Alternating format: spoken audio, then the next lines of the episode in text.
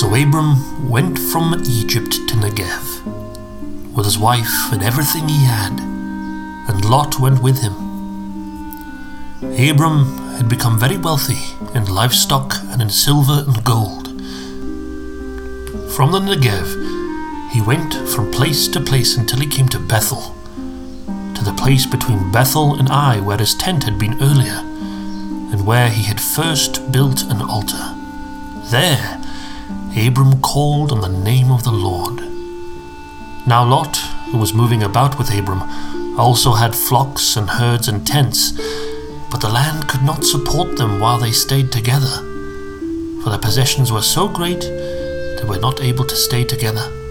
And quarreling arose between Abram's herders and Lot's.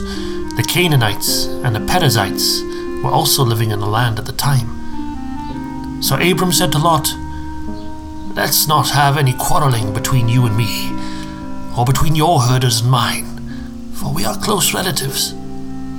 Is not the whole land before you? Let's part company. If you go left, I'll go right. If you go right, I'll go left.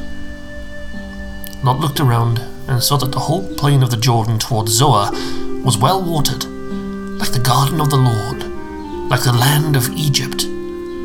This was before the Lord destroyed Sodom and Gomorrah. So Lot chose for himself the whole land of the Jordan and set out towards the east. The two men parted company. Abram lived in the land of Canaan, while Lot lived among the cities of the plain and pitched his tents near Sodom. Now the people of Sodom were wicked and were sinning greatly against the Lord. The Lord said to Abram after Lot had parted from him, Look around from where you are, to the north and south, to the east and west. All the land that you see, I will give to you and your offspring forever.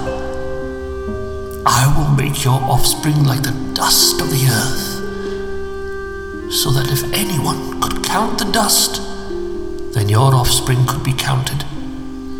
Go, walk through the length and breadth of the land, for I am giving it to you.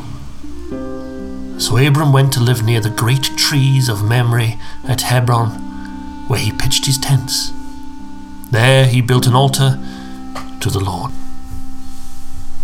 Thank you so much for all of those that have been listening to this podcast.